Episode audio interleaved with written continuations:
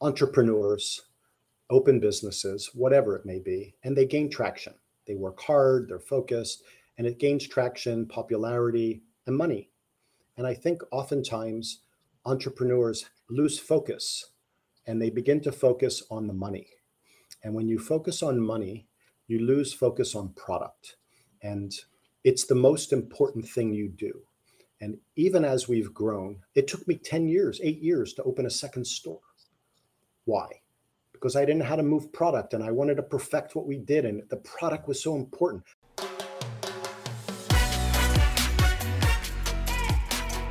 Welcome to the Hospitality Mentor Podcast. I'm your host, Steve Turk. Join me as we dive into the personal stories of some of the world's best hospitality professionals. We follow the journey of their ups, downs, and wild turns to find out what it truly takes to make it in the amazing world of hospitality.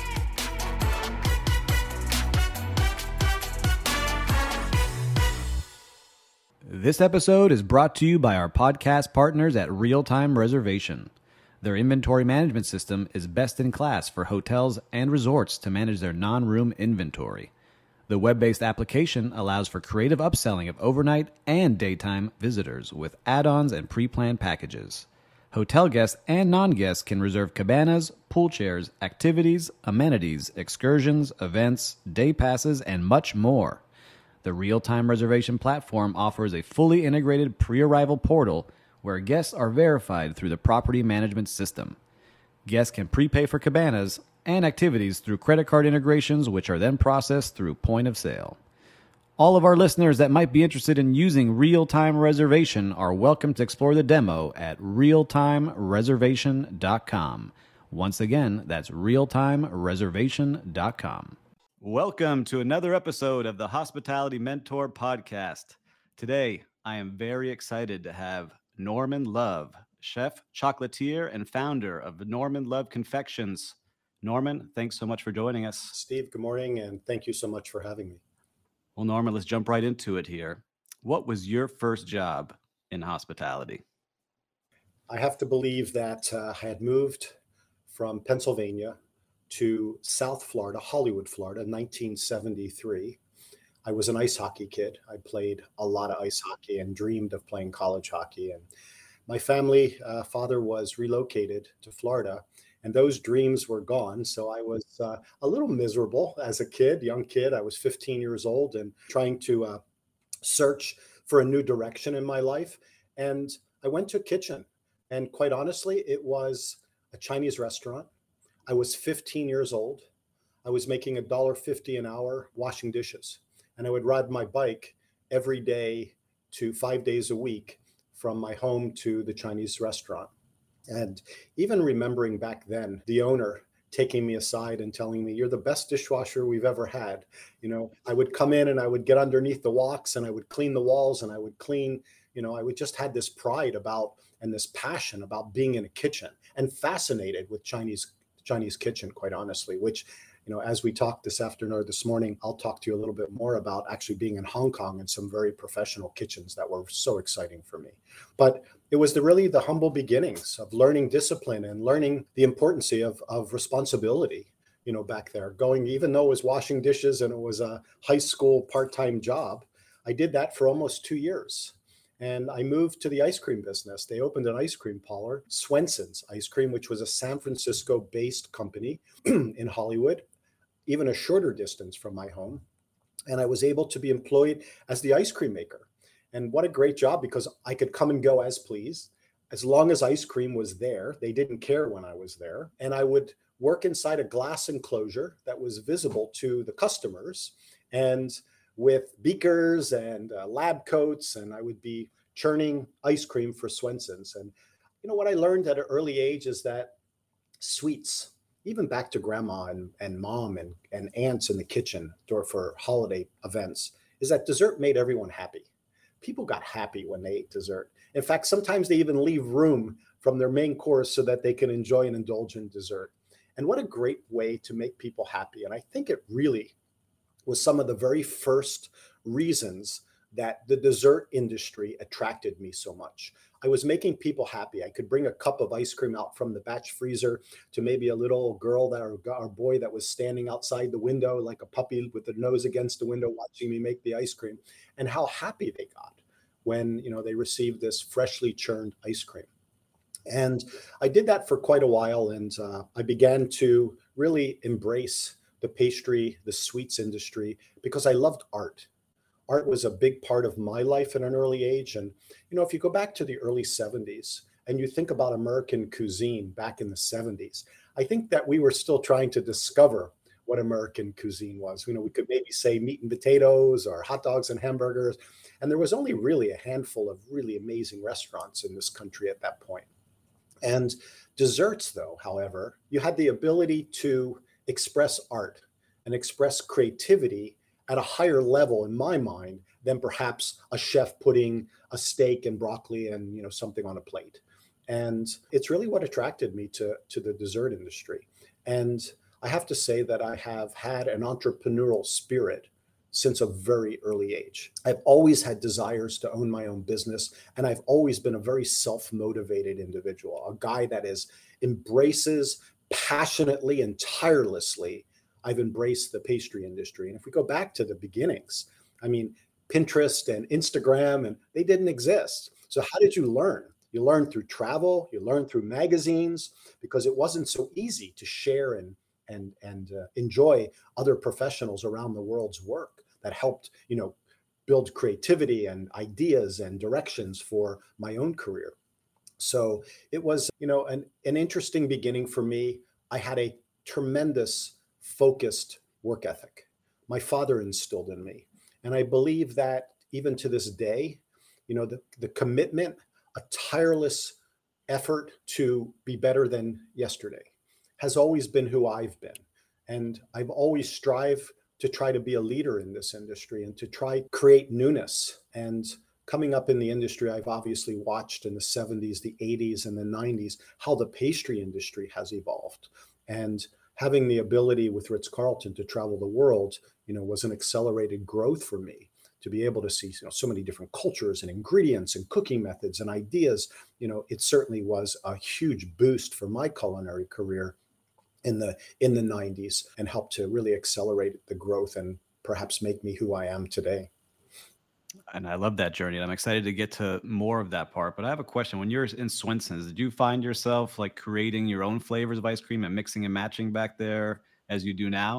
You know, it was so corporate structured that you had recipes for all the flavors. But, you know, even then, I mean, the pride I took in making ice cream and then eventually moved, I would flip flop uh, with the, uh, the area where you produced all the ice cream sundaes and the different frozen concoctions and enjoyed almost like a bartender in a sense that you were putting together ice cream sundaes. And there was a one on sunrise boulevard that was so very busy. There was one in Coral Gables there was one in fort myers excuse me i'm sorry in hollywood. And for me it was just exciting to see people again making this beautiful artistry. I took so much pride in making sure a parfait was layered properly and looked beautiful, and then presenting it to the guests that you know they went you know they went crazy. They it made them happy. They enjoyed it. I even had a short stint at Jaxson's ice cream. Now i don't know if you know oh, Jaxson. wow. I know Jaxson's yeah. On federal highway. I spent some time there which was again just one of the most fun jobs. So busy so crazy busy but how much i enjoyed working on the line of creating these crazy large you know uh, uh, frozen concoctions that you know people really stood in line for hours to to get in. So it was it was two really. I remember going. I remember going to Swensen's and Coral Gables. My dad and mom used to take us. I had two younger brothers, and we would enjoy that every single time. So it's, it's a small world to know that you were part of that story. So you're in high school. You're doing these jobs, which the first job is not easy. The second job sounds like a lot more fun. Uh, do you go to college and say, This is what I want to do? Is, hey, this is what I want to do, dad? This is what I want to be as a pastry chef? Or did you go thinking you were going to do something else? So I was, I was always, I always thought about wanting to be in the medical profession, a doctor or dentist. My uncle was a surgeon, uh, a dental, uh, an oral surgeon, and always said that my hands, this artistic hands, I would make a great dentist. Problem was, I never really had the discipline in school, I think, the focus. So I did start the journey of going to college and I lasted less than one semester. And I never told my parents that I had left college. And I was asked by Swensen's to join the corporate office. I was just turning 18 years old. And I became part of uh, uh, the operations as they were expanding locations around the state.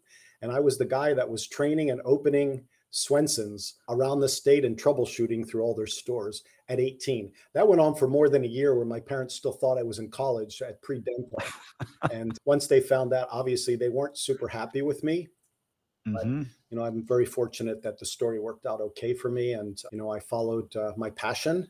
And uh, I don't remember how long I lasted, a couple years with Swensen's. And uh, I then took my first job in a pastry shop, which was actually in Deerfield Beach at, uh, at uh, the Intercoastal and a restaurant that was there. I don't know if it's still there called Pal's Captain's Table.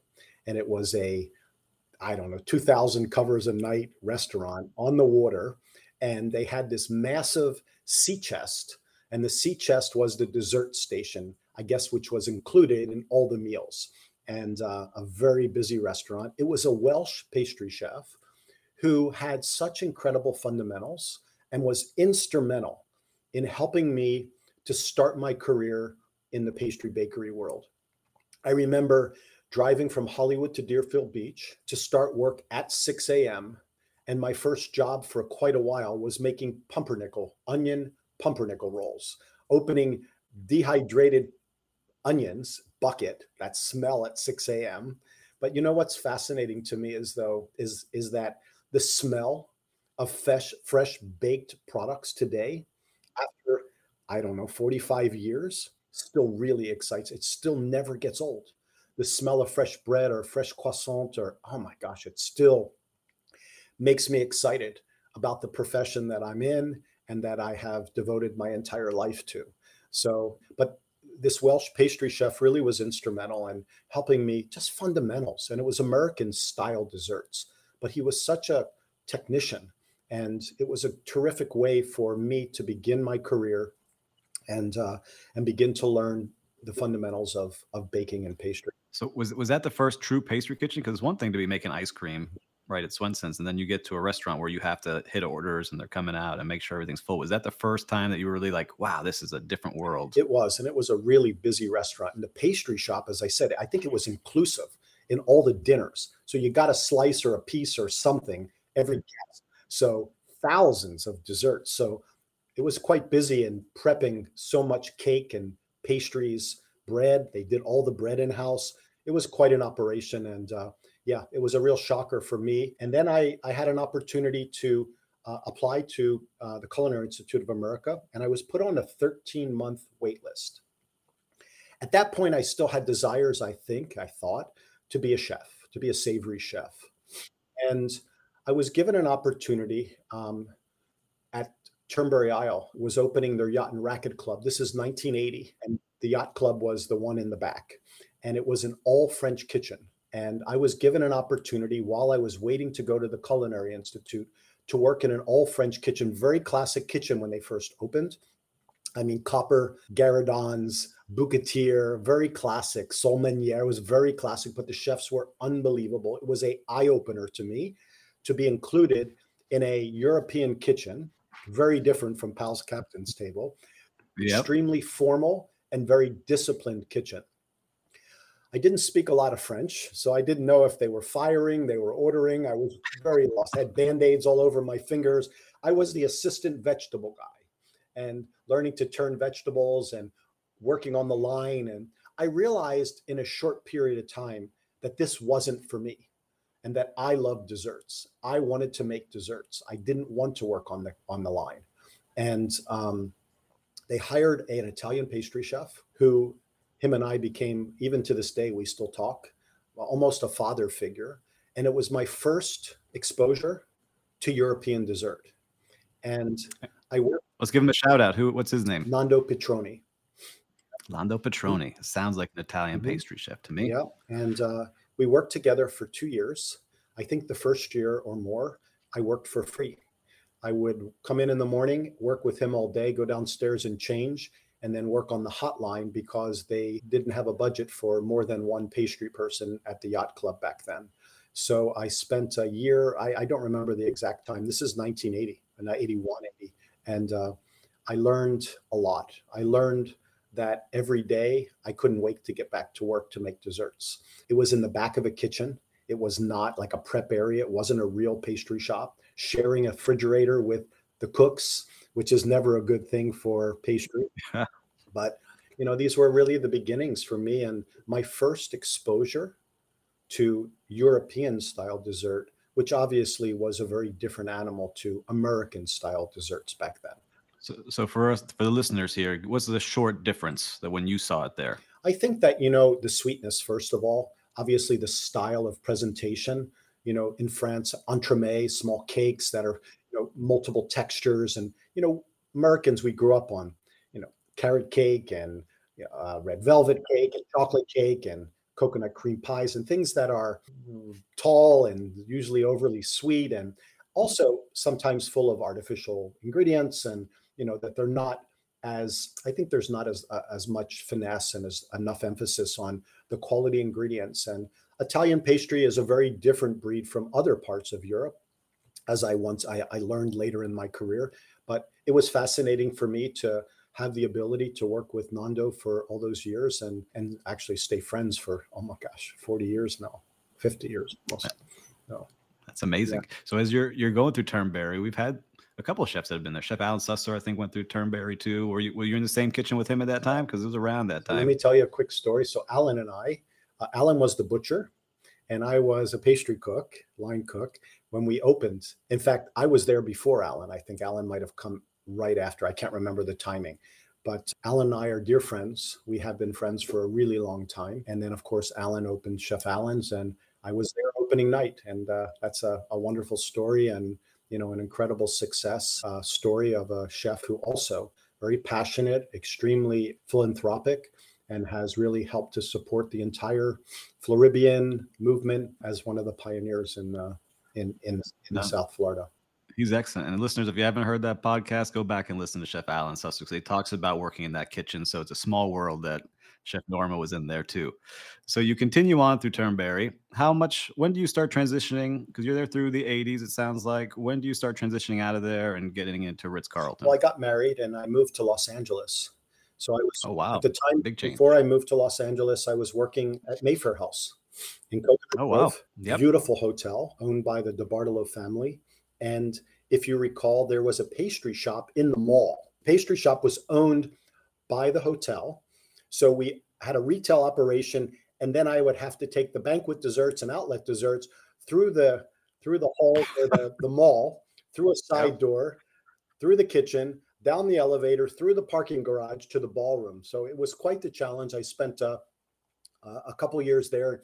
85, I think, is when I worked there, if I remember. And in 87, I was given an opportunity to become the pastry chef at the Beverly Hills Hotel and I spent uh, almost three years there. You know, it was a hotel that was going through transition. I felt as a American chef, very hungry for learning, that a lot of the progressiveness in the culinary world was happening in California. This is even before Miami started.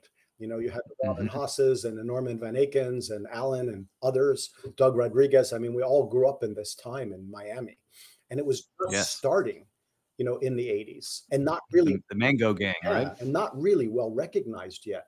So I decided to pick myself up and got married and drove across the country and worked at the Beverly Hills Hotel, trying to learn and uh, embed myself in a progressive environment of ingredient and uh, you know culinary cutting edge environment and i spent a few years there and i had an opportunity i had a son and it was expensive for a young couple to live in Los Angeles. And I wanted to join Ritz Carlton. I had been given an opportunity in the Ritz Carlton St. Louis. I think it was the ninth hotel in the company. So the company was very in its in its beginnings, a very small company, extremely intimidated when I when I moved there. Am I worthy? Do I have the skills? And I spent uh, almost a year in St. Louis, opened that hotel, and the Ritz Carlton Naples, Ritz Carlton Laguna Niguel were their two flagship five star hotels. And they asked me to move back to Florida to take over the pastry shop at the Ritz Naples. So, were you excited about that? You're like, all right, I get to go back to Florida. I was excited to go to a more prominent, I think, a, a, a city hotel that did a huge amount of, of social business in St. Louis, but go to a five star hotel, one of the leading hotels in the company. You know, Florida was secondary to me. It was fine that I went back to Florida. I'm not sure it would have been my first choice, but it was my profession. We had had a, a little girl, so our second child. So we all moved, and this is in 1990, in 90. And um, I began my career, really my career, after I guess a year uh, with the Ritz Naples. And Ritz Carlton was on a huge growth spurt. They were opening hotels primarily domestically. And the corporate chef, Henry Boubet at this time. I don't know if I was just in the right place at the right time or I had a style that they really loved. This young American pastry chef that had this artistic expression and creativeness on plates that they asked me to help open hotels. And I started opening hotels and I would kill myself before I lived, left the Ritz Naples go and work i don't know how many hours i mean a million hours opening a hotel for all those listeners that have opened a hotel you know what i'm talking about. I've opened 38 hotels in my career. Wow i've done three and that's enough yeah, one me. isn't i think most yeah it can be very painful as we all know but always exciting and especially internationally it was amazing. But uh, i saw the world and i began to come back to the ritz naples and i would get a lot of crap from my chef. Where were you? And you know, you shouldn't be going. And the corporate chef would argue with the executive chef, and I need him. And all of a sudden, I'm in the middle, killing myself at my property and off the property. And eventually, I said, "Listen, guys, I gotta make. We gotta. We gotta do something here. Either I'm going to work at the Naples Hotel, or I'm going to become part of the corporate office, which Joe Franey, who was a regional vice president back then for Ritz Carlton, was really uh, instrumental in helping the corporate office and my corporate chef uh, and vice president food and beverage for me to, to gain that position and then became officially responsible for the entire pastry and baking operation for all Ritz Carlton. That's amazing. So, you know, we see so many books and they teach about Ritz Carlton in hospitality schools and you were there was it truly like that of what everyone says it was like this magical company that the guest was first and it's ladies and gentlemen serving ladies and gentlemen? Was it because it's very different now from where it was. What was it like when you were there? You know it was a small family obviously horst schulze who you know is if not the number one hotelier in the world or was developed that brand. And starting that and being part of that small family with those philosophical values i still joke and say I think I still bleed blue because and I've been out of Ritz Carlton for almost 22 years, but the philosophical values still are in, are instilled in my soul about product and service. You know, the financials were third. It was always a providing, you know, a level of service that exceeded the expectation of guests. Because when guests checked into Ritz's, they knew it was expensive. There was no hiding that. But when you check into a Ritz and you're spending whatever today, I mean, it's thousands of dollars a room, you have an expectation of a product, of a service. And if you exceed that, you create loyalty in a customer. And loyalty is forever. And everything you heard about Ritz Carlton was true. You know, it was about ladies and gentlemen serving ladies and gentlemen. It was about redefining the luxury hotel business and providing levels of service. In fact, providing the service before the guest ever asked for it. So if you, I, Horst Schulze used to always say, if you checked into San Francisco and you liked rocks in your pillow and chocolate chip cookies by your bed, they were able to track you, Steve, so that when you checked into Naples, the rocks in your pillow and the chocolate chip cookies were already by your bedside before you ever asked. And this level of service at that time was unmatched by anyone. And it really redefined I think the luxury hotel business, Four Seasons was a great product.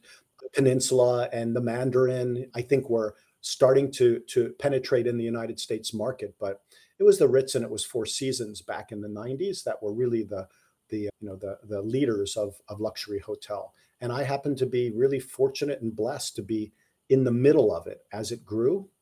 And I visited, I mean, everywhere.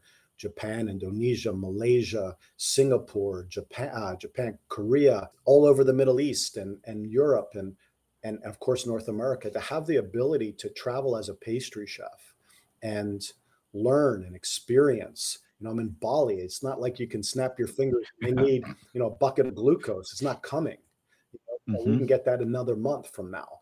And learning to be innovative and learning to be flexible and learning to to be creative but still maintain standards of the Ritz Carlton in each of those cultures was an incredible opportunity for a culinarian with you know great experience to uh, you know to to work with the local team and understand and learn the flavors of those cultures and be able to then transform those flavor profiles into a Ritz Carlton experience on the plate.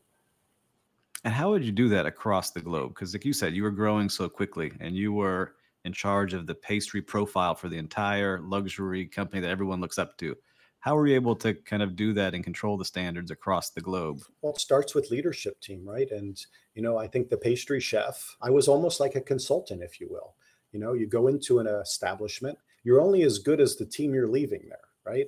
So it would be my job to hope first identify the pastry chef that's going to be hired. Hopefully, they could be uh, uh, a homegrown. You know, they've come from you know growing from within, and if not, making sure that we interview properly and find the right candidate, and then put them in one of the existing hotels to help them understand some of the values and understand the standards. But if I was starting from it with with a, a, a brand new chef, it was a painful exercise. It was hard. Um, because the amount of work and commitment to provide the level of standards and quality that was necessary. And by the way, pastry was the only department that touched every single department in the hotel. And we had a lot to do. And you start with zero. And then you start to t- stir in some of the fun things like, oh, I don't know, the freezer goes out for two days. Yeah. You know, or I'm in Hong Kong and sewer starts coming up, you know, because the building was vacant for two or three years before we took it back over for some delays. So there was always challenges adversity. And I think it just made me stronger. It made me better. It made me understand how to pivot, you know, in a very crazy business during a crazy time. I was like opening and get the end results. You know, I had amazing experiences in Japan. I spent nearly a month in Tokyo benchmarking this incredible level of dessert in Tokyo because it was the first hotel that was going to have a retail store in Osaka. Gorgeous hotel, beautiful hotel. And um, I spent uh, almost three months in Japan, and we created a retail store that was mind blowing. I mean, truly mind blowing. I had to visit some locals, pastry makers, and bakers, and it's a whole ceremonial thing meeting the father and the, the son and having this tea ceremonial to become accepted before they would sell to you because I was afraid that if we were so busy, maybe we wouldn't be able to keep up. So let's get a secondary source if we needed. So I was out as pastry chef, corporate chef, you know, drinking tea and breaking bread with like a local guy that's maybe going to do financier and Madeleine for me because maybe we couldn't do it or bonbons or what have you. The store had to close four hours after it opened because they sold the entire store out. The line was wrapped around the building outside. So it was, you know, I mean, times that are so humbling and so much appreciation for all the work that we do during an opening or within the hotel business or within pastry operations just to make sure that the work is better than yesterday. Now, this is a question for me just because I want to visit Japan so badly. But you know, I watched the the movie on Netflix, Jiro Dreams of uh, Sushi. Was it like that in the culinary world too, where it's like generations and they try to perfect what they're doing there? Steve, I can tell you this is probably one of the most memorable moments so the Hanshin family, if I've pronounced that correctly, they own a professional baseball team and they're a department owner. The hotel was adjacent to, and these were the owners, the Hanshin family. And in the bottom floor of the department store, normal department store, you know, six, seven, eight, ten floors, is a Toys R Us for the food enthusiast. And I, I mean, a wall of every beer you've ever seen in the world, a wall of every tea that's known to man. A, a, counter, they're making every dumpling you've ever seen, sushi and beef and produce. And I mean, I would go down there and spend hours wandering aimlessly in awe of the raw ingredient. So I remember coming across a cantaloupe in a little oak box, $80. And I thought to myself, cantaloupe, 80 bucks. This is in the 90s. I had to, yeah. I have to buy so, this cantaloupe because how could they charge eighty dollars for this cantaloupe? mm-hmm. the absolute best product I've ever put in my mouth. Or you buy strawberries, and every strawberry is exactly the same, packaged when you get them in the in the kitchen. Everyone exactly the same, pointing in the same direction, like babies with blankets on them. Or every herb, or every, just unbelievable quality of raw ingredient. That was amazing to me. And the other was the team it took a long time. The Japanese are, you know, an interesting culture. Language barrier was hard, but we talk with our hands, we talk with our skill.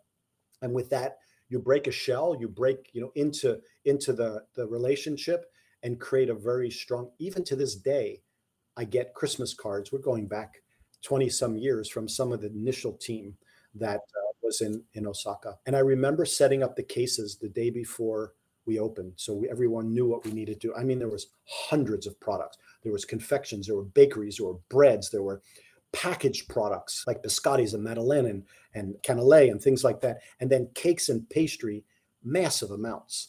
And they sat down in front of the case the team after working tirelessly for weeks to get ready and they sketched every dessert with every decor exactly the position that they should be presented and when we came in the morning, set up the case like they had been doing it for years.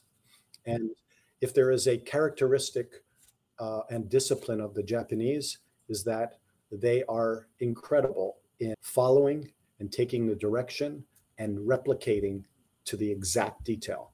And for a chef to have a team that's so disciplined like this and clean, oh my gosh, I'm a clean, crazy clean chef to begin with. It's not possible to create excellence without a clean, organized kitchen but to have a team that understands that.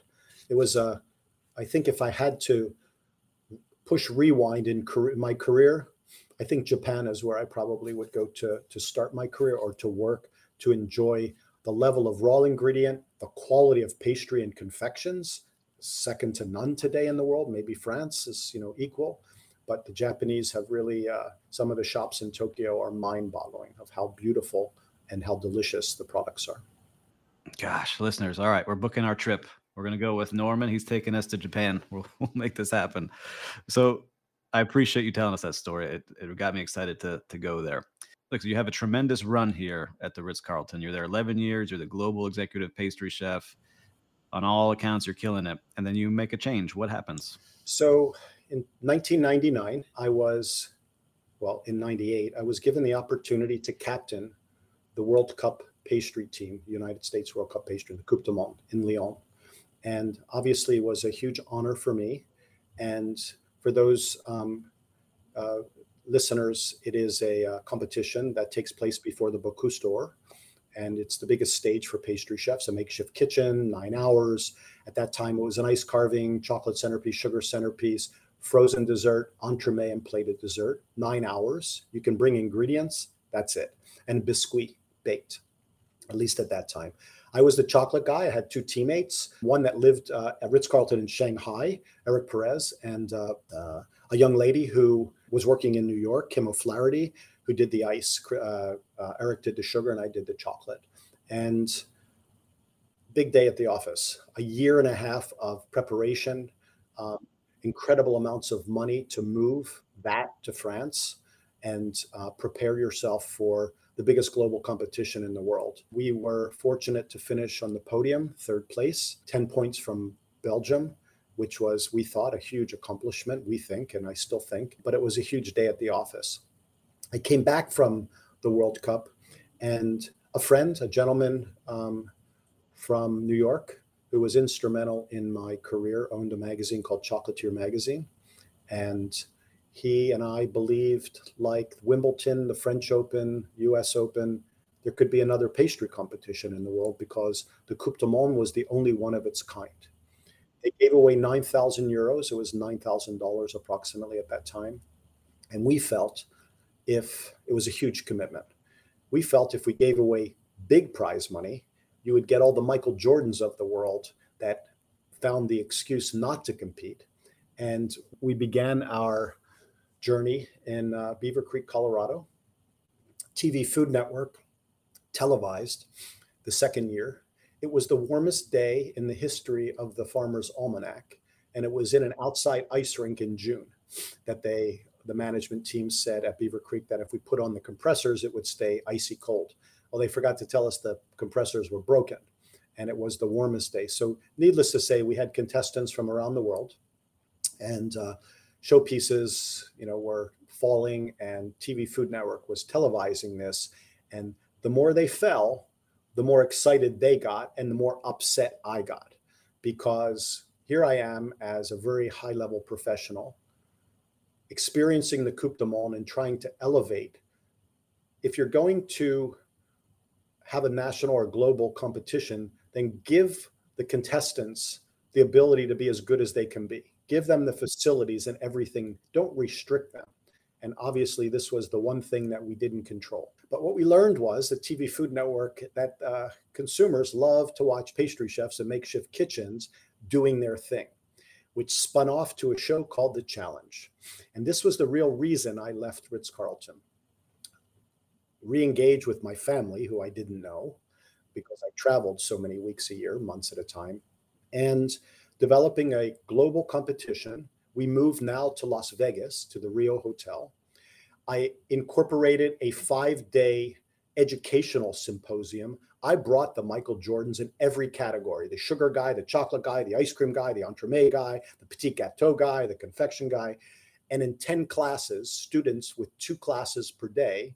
I mean, you had Albert Adria teaching, you know, water in one of the classes and MOFs teaching different aspects of pastry and then entry into the world championship, making it the most comprehensive week of dessert in the world and we gained a lot of traction in a hurry. And TV Food Network's ratings became number one. It actually beat Emeril, took Essence of Emeril out, and the challenge became the number one t- television show.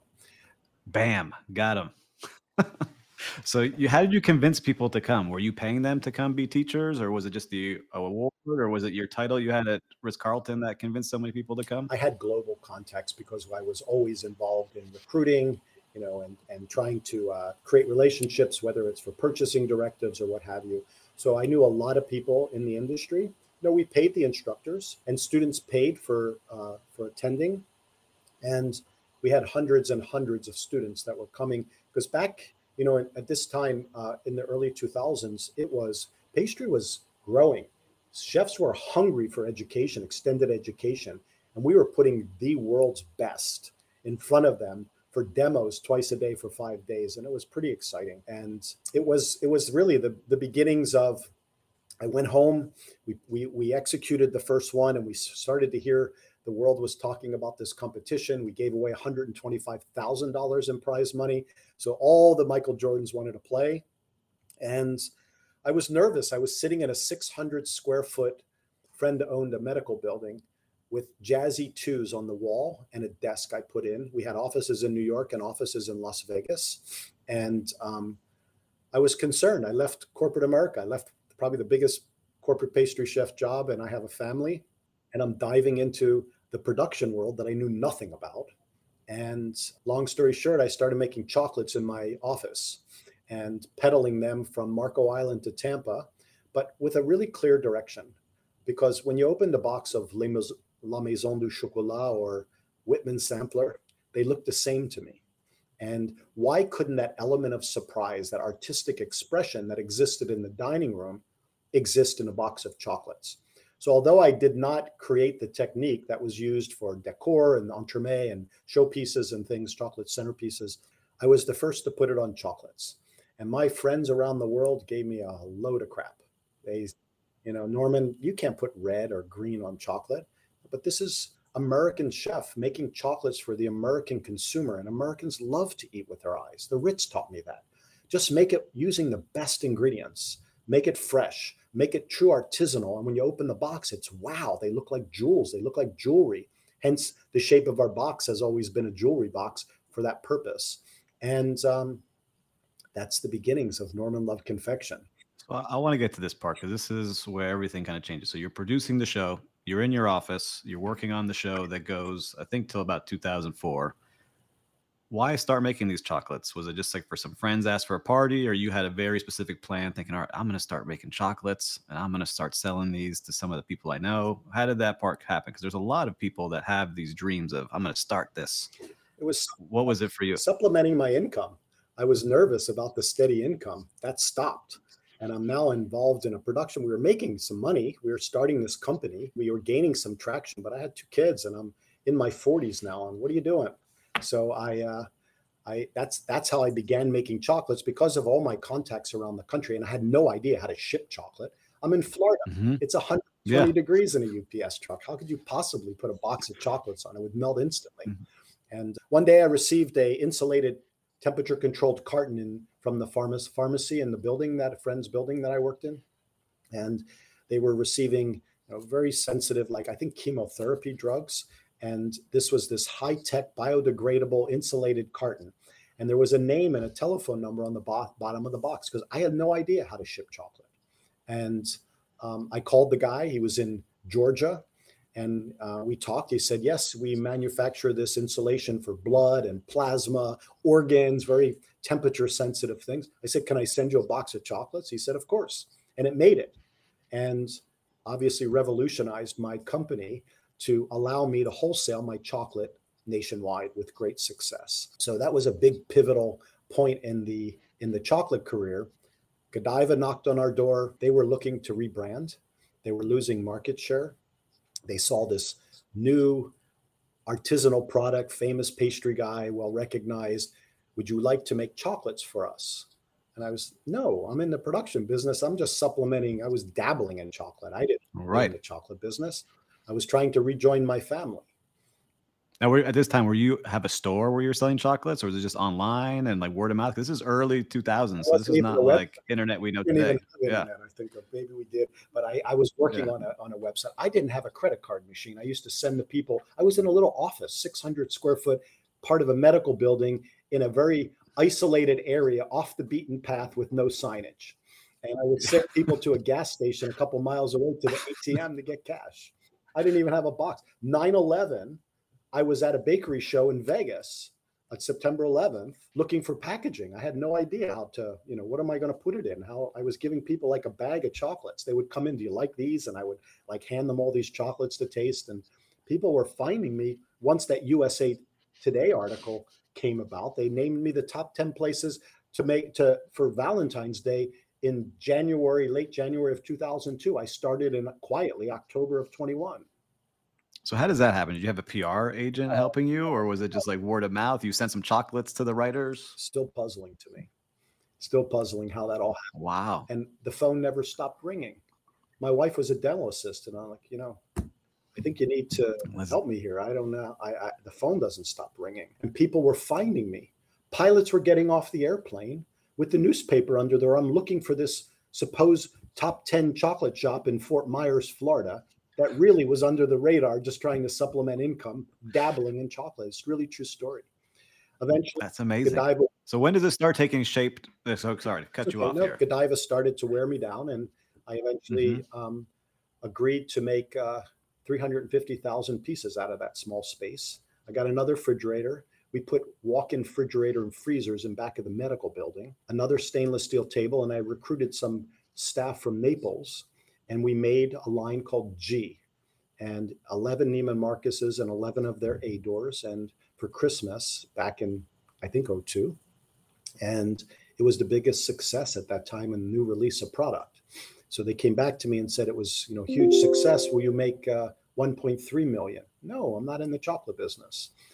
Built a factory, bought land, and today I've been in the chocolate business for 22 years now. We have 150 employees two factories, pastry, bakery, gelato, six retail stores, a very active e-commerce, corporate corporate sales, selling gifting uh, to corporations, uh, hospitality across the country, and then bulk chocolates too, directly to hospitality. That you know many pastry chefs within the industry. It's an area either they don't have the staff or the proper equipment that they purchase confections from the outside. So that's uh, four main revenue streams in our business with a huge growth today focused on not just ecom but retail and East Coast. We're coming to the East Coast. We are actually discussing the lease right now. First one will be on in uh, off of Okeechobee in uh, the Palm, Palm Gardens, uh, Palm Beach Gardens area. But we'll work our, way all the way to the south to Naples. We want to be in you know north uh, I said Naples, forgive me, Miami, North Naples, uh, North Miami, excuse me, South Miami, Lauderdale, Boca, Delray are all areas that we're focusing on. I know that you'll you'll do fantastic, and it's just amazing to hear how this side hustle that you see so many articles about, like start your side hustle, actually became what you're doing now full time. And I wanted to just make a mention for listeners: go on the website and see the detail that he puts into the box. He's talked about the jewelry box and the look of the chocolates. How did you come up with that? How did you come up with that feel for what it is today? It's a good question. I always just, you know, I being a chocolate guy and I leaned to chocolate early on because sugar was so difficult in Florida. The humidity, you know, you you spend all this time pre, uh, creating beautiful sugar artistry, and by tomorrow it's uh, liquid, it's sticky and falling apart. So I always leaned to chocolate and perfected chocolate. And guess what? No matter where I was in the world, it was always the most well received dessert. People love chocolate. It's very, it's not very often that you find somebody that doesn't like chocolate, you know, not because of, you know, allergy or diet restrictions, but really doesn't like chocolate. So I dedicated my life to heavy menu chocolate items in so many different varieties. And that's how it all began. I don't know. The artistry was about opening a box, like I explained earlier, and putting this element of surprise. So, you know, having the ability to work with chocolate and color chocolate, it was, you know, how I I first approached wanting to create this artistic expression. Almost faux finish was a big um, inspiration. Reading faux finishing books, I know nothing about faux finishing, but learning to take up put color, take off, put more color, and creating all these various techniques. Home Depot was my friend, you know, or Michael's art store you know you walk through and try to find tools and things that you could create you know new artistry. This is in the very beginnings. Obviously airbrushes were were a big part of it. Yeah. I love it. And so i became to know your product without knowing you. And so i always that's why i was so excited to talk to you is i was working at mandarin oriental on in miami on brickell key five star five diamond hotel. And we'll give her a shout out here. Ellis vanderberg was our purchasing uh, director and when I started there, in the middle of my restaurant was the display. It looked like a jewelry box of chocolates. Beautiful. And people from all over the city would come to get these chocolates. And I remember my first day, I was like, what are these? Oh, this is Norman Love chocolates. Everyone's coming to get them. And I remember it was just people would come every day and then especially holidays to fill up on these beautiful jewelry boxes filled with chocolate. So it's awesome to be able to talk to you about it now and just seeing how I was tasting them in 2009 and 10 uh, way back then. So I've known you through your food since then. So, you know, I always appreciate you doing what you're doing. So now tell us about, you've told us where you're looking to grow. What are you most excited about? I don't want to say in the next five years, but like the next 12 months, 24 months, what are you most excited about and what you're doing? I think that we needed to go last year through a transition as we were struggling coming out of COVID. E-commerce had exploded and we were struggling to make enough chocolate. We were pushing over 6 million pieces almost entirely made by hand. And we needed something needed to give.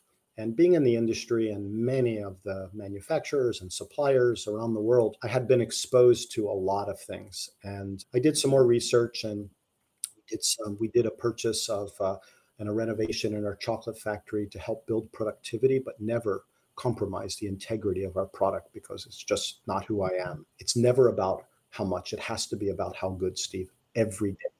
And so we're able to make a lot more chocolate now, which now has given us opportunity to spread our wings. Retail, we've improved our e-commerce platform to Salesforce Commerce Cloud and are working through this past year and perfecting that, surrounding ourselves with you know excellent digital marketing teams and social media teams because I believe e-commerce is a very powerful, obviously a very uh, the fastest growing area of our company but we also believe that retail, because retail creates visibility and brand awareness.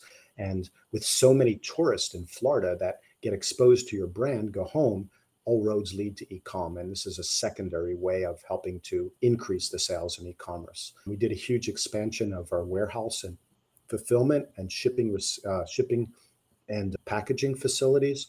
That's a 30,000 square foot facility where it used to be three. And so we have room now. We've kind of spent a year in getting the infrastructure together and now we're beginning to make a, an aggressive expansion in a number of different ways you know bringing yossi in as our corporate director of sales we see so much opportunity endless opportunities there uh, we feel like we have one of the sexiest be- better gifting products in our category.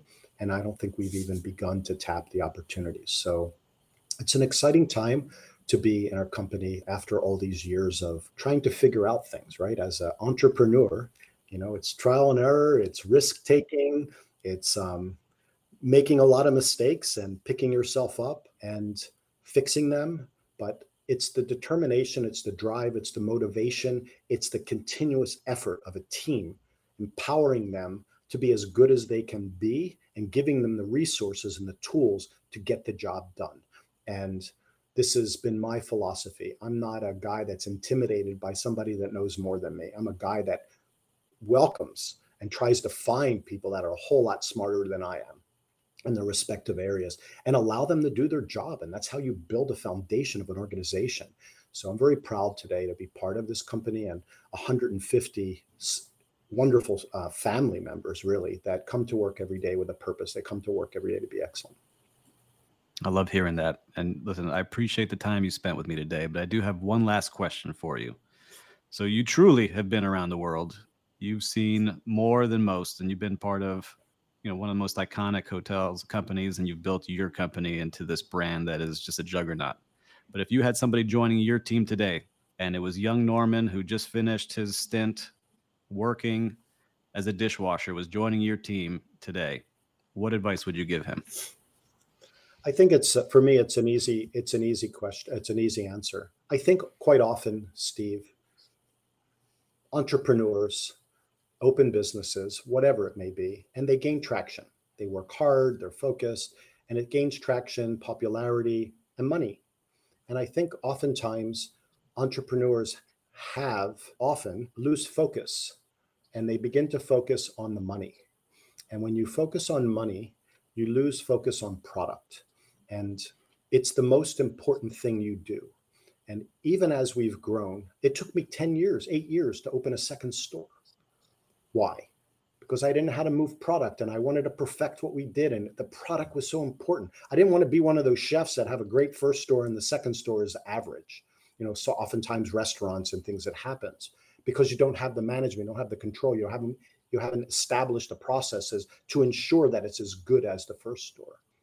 So I think it's the focus on product and the focus on quality that is and never should be compromised. That would be my suggestion make the best because if you make it better than everyone else, you reduce the competition.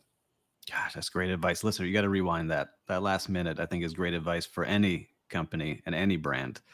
Well, Norman, I appreciate you taking the time with us today. I'm grateful to have spent this time with you and actually get to, to spend this hour with you. Where can people connect with you if they would like to connect with you? Listen, normanloveconfections.com. You can find me or Norman at normanloveconfections.com. I look forward to any of your listeners that may have questions or um, want to come visit. I would look forward to that. And Steve, the next time you're on the East Coast, I can't wait to meet you. Thank you very much for joining us. And listeners, go check out his website. I promise you, you won't go wrong ordering a box for yourself. This podcast is brought to you by Biscayne Coffee. Biscayne Coffee was founded with a giving spirit and a big idea to enjoy delicious coffee roasted in Miami while helping save Biscayne Bay and the animals that live there. As a former food and beverage director, I can assure you these are some of the best quality beans on the planet. 10% of every coffee sold is donated to nonprofits to help preserve Biscayne Bay for all to enjoy. Visit BiscayneCoffee.com today and use promo code MENTOR at checkout to save 10% on your first order. Drink good coffee and create a good outcome.